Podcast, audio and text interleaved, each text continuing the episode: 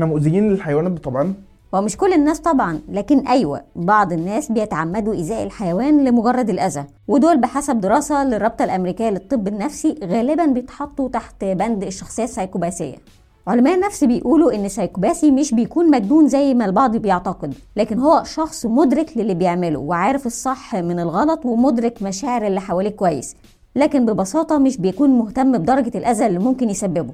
يعني في حالة التعامل مع الحيوان هو بيكون مدرك للأذى اللي بيسببه أو الألم اللي بيشعر بيه الحيوان لكن هو مش مهتم بده خالص. كل اللي يهمه هو حاجة من اتنين إما اللذة أو الاستمتاع بالأذى ودي نزعة سادية أو إن هو بيحاول يفرض السيطرة على البشر اللي حواليه يعني من خلال اللي هو يظهر إن هو إنسان أو شخص ما عندوش رحمة وبيكون الحيوان هو الضحية. اللي هي المثل اللي إحنا بدأنا بيه يذبح لها القطة هي كده بالظبط فعلا. يعني عادة الشخص ده بيكون جاي من بيئة عائلية مش سوية.